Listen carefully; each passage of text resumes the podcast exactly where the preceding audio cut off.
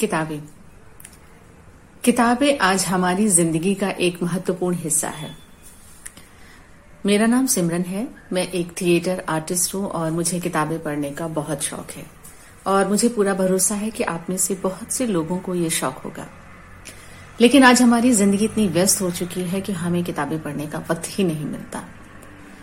मैंने बहुत से लेखकों की बहुत अच्छी अच्छी कहानियाँ पढ़ी हैं और जब हम ये कहानियाँ पढ़ते हैं तो हम उसे अनुभव भी करते हैं। तो मुझे लगा कि क्यों ना मैं अपने अनुभवों को अपने खास दोस्तों या अपने जानने वालों के साथ साझा करूँ। इसीलिए मैं अपने वीडियो में आपको एक नई कहानी सुनाऊँगी और कोशिश करूँगी कि ये कहानी आपके दिल को छू जाए। आज मैं जो आपको कहानी सुनाने जा रही हूँ, उसके लेखक है मोहन राकेश। और कहानी का नाम है गुमशुदा। दरमियाने कद का आदमी था वो, कुछ दुबला, मगर दुबला नहीं। बाल ठीक ढंग से कटे हुए थे, मगर कुछ इस तरह से उलझे हुए थे कि लगता था जैसे ज़रूरत से ज़्यादा बढ़ गए हों। आँखें बहुत पैनी थी और बहुत ही अस्थिर। किसी एक जगह वे दस सेकंड से ज़्यादा टिक नहीं पाती थी। एक आध बार मैंने उसे पहले भी देखा था कनाट प्लेस के किसी बरामदे में से गुजरते हुए, यूँ हज़ारों आदमी उन बरामदों में पास से निकल जाते हैं, मगर मन पर उनकी कोई छाप नहीं रहती। उन्हें देखना एक दरिया की लहरें देखने की तरह होता है। मगर इसकी बात अलग थी।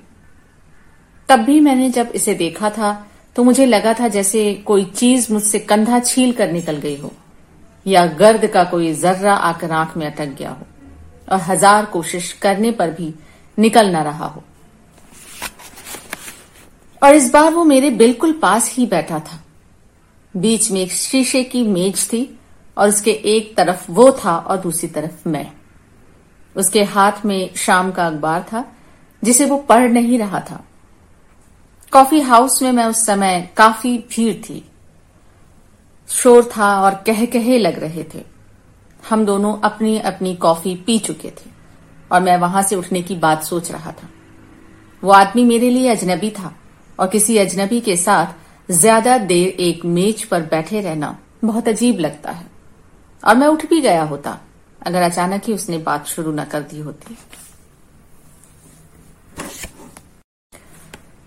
काफ़ी गर्मी हो गई है। उसने एक नज़र छत पर डालकर कहा, अब तो इन लोगों को यहाँ पंखे चला देने चाहिए। और उसके स्वर से मुझे ऐसा लगा कि अगर पंखे चल रहे होते तो भी वो छत पर नज़र डालकर कहता अभी इतनी गर्मी कहाँ हुई है? और इन कम वक्तों ने अभी से पंखे चला दिए हैं। बात का जाल ऐसा होता है कि एक बार ऊपर आ पड़े तो उसमें से अपने को निकाल लेना बहुत कठिन हो जाता है। मैंने उसकी बात के उत्तर में कहा, जी हाँ गर्मी तो इस साल काफ़ी जल्दी ही उतर आई है, और उसने झट से मुझे अपनी बातों के जाल में ले लिया। दो मिनट मौसम की बात करते करते वह राजनीति की बात करने लगा और फिर साहित्य के रास्ते से होता हुआ रंगमंच की बात पर आ गया। वो बहुत तेज़ी से बात कर रहा था, जैसे डर हो कि कहीं उसका जाल ढीला ना पड़ जाए और मैं उसमें से निकल कर चल ना दू। मुझे भी कोई काम नहीं था, इसलिए मैं उससे बात करता बैठा रहा। मगर आध पौन घंटे के बाद जब मैंने फिर चलने के इरादे से अपनी कमर सीधी की तो वो बोला आप शायद बहुत जल्दी में हैं। नहीं, जल्दी में तो नहीं हूँ, मैंने कहा। मगर अब यहाँ बैठे काफ़ी देर हो गई है। इसलिए सोचता हूँ कि अब यहाँ से चलना चाहिए। मैं भी अब यहाँ से उठने की सोच रहा हूँ, वो बोला। आपको फुर्सत हो तो चलिए, चलकर कोई पिक्चर देखी जाए।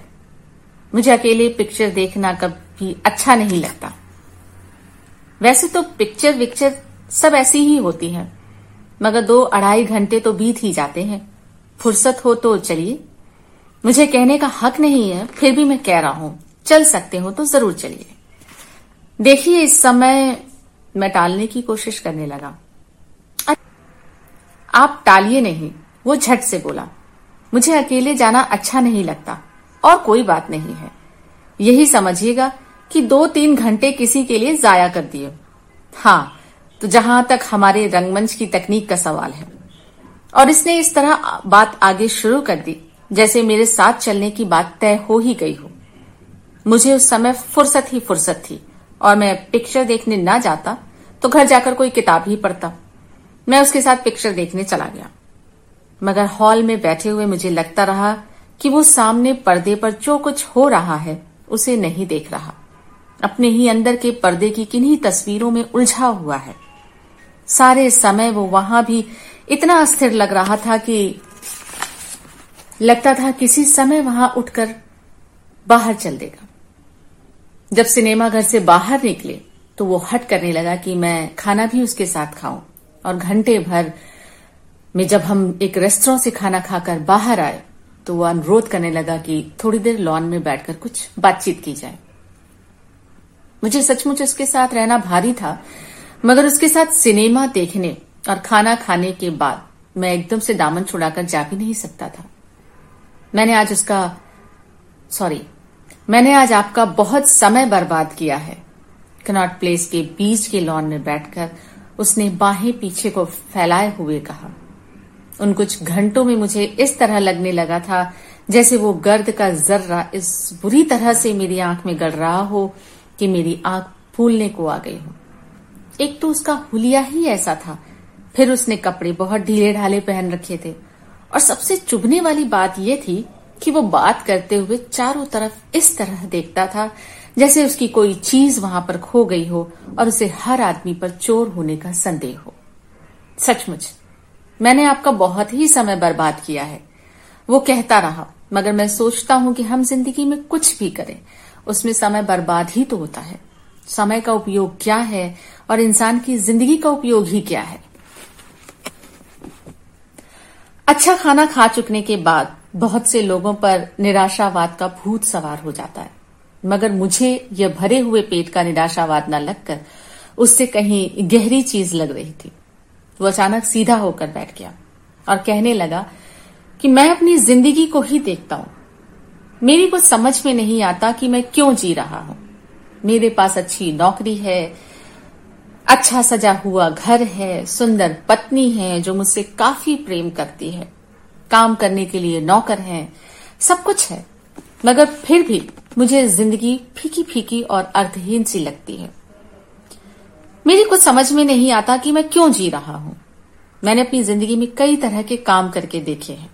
एक जमाना था जब मुझे कला का शौक था और मैं अपने को रंगमंच और चित्रकला में खो देना चाहता था।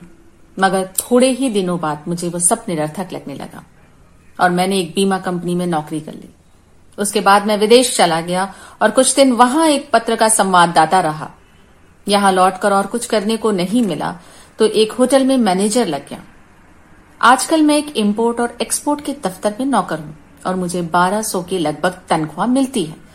मगर फिर भी मुझे हर चीज़ बेकार लगती है। और पाँच बजे जब मैं दफ्तर से निकलता हूँ तो मुझे कुछ समझ नहीं आता कि मुझे क्या करना चाहिए। क्लब मुझे बकवास लगते हैं, घर में बंद होकर मुझसे नहीं बैठा जाता। कहीं आना जाना मुझे नहीं अच्छा लगता। समय बिताना मुझे इतनी बड़ी समस्या लगती है कि मैं आपको बता ही नहीं सकता। एक तो मुझे उससे सहानुभूति हो रही थी, और दूसरे, उसने मेरे ऊपर इतना खर्च किया था, इसलिए मैं भी मैं भी बदले में उसके लिए कुछ करना चाहता था।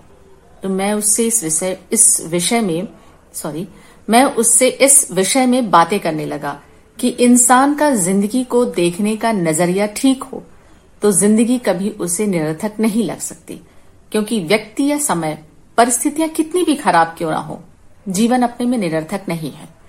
और अपनी बात उसके दिमाग में बैठाने के लिए मैं अपना आज तक का पढ़ा, सुना, सोचा हुआ सब कुछ काम में ले आया। वो बाहें पीछे फैलाए और आँखें बंद किए चुपचाप मेरी बातें सुनता रहा। बीच बीच में वो कभी कह देता, मगर क्यों? मगर कैसे? और फिर चुप होकर सुनता रहता। यह सोचकर कि मैं एक व्यक्ति के जीवन से निराशावाद को निकालने में सहायक हो रहा हूँ, मैं बहुत उत्साह से अपनी बात स्पष्ट करने का प्रयत्न करता रहा। यहाँ तक कि बोलते बोलते मेरा गला थक गया। शायद मैं डेढ़ घंटे से ज़्यादा बोल गया था। जब मैंने अपनी बात समाप्त की तो उसने आँखें खोली और थोड़ा मुस्कुराया।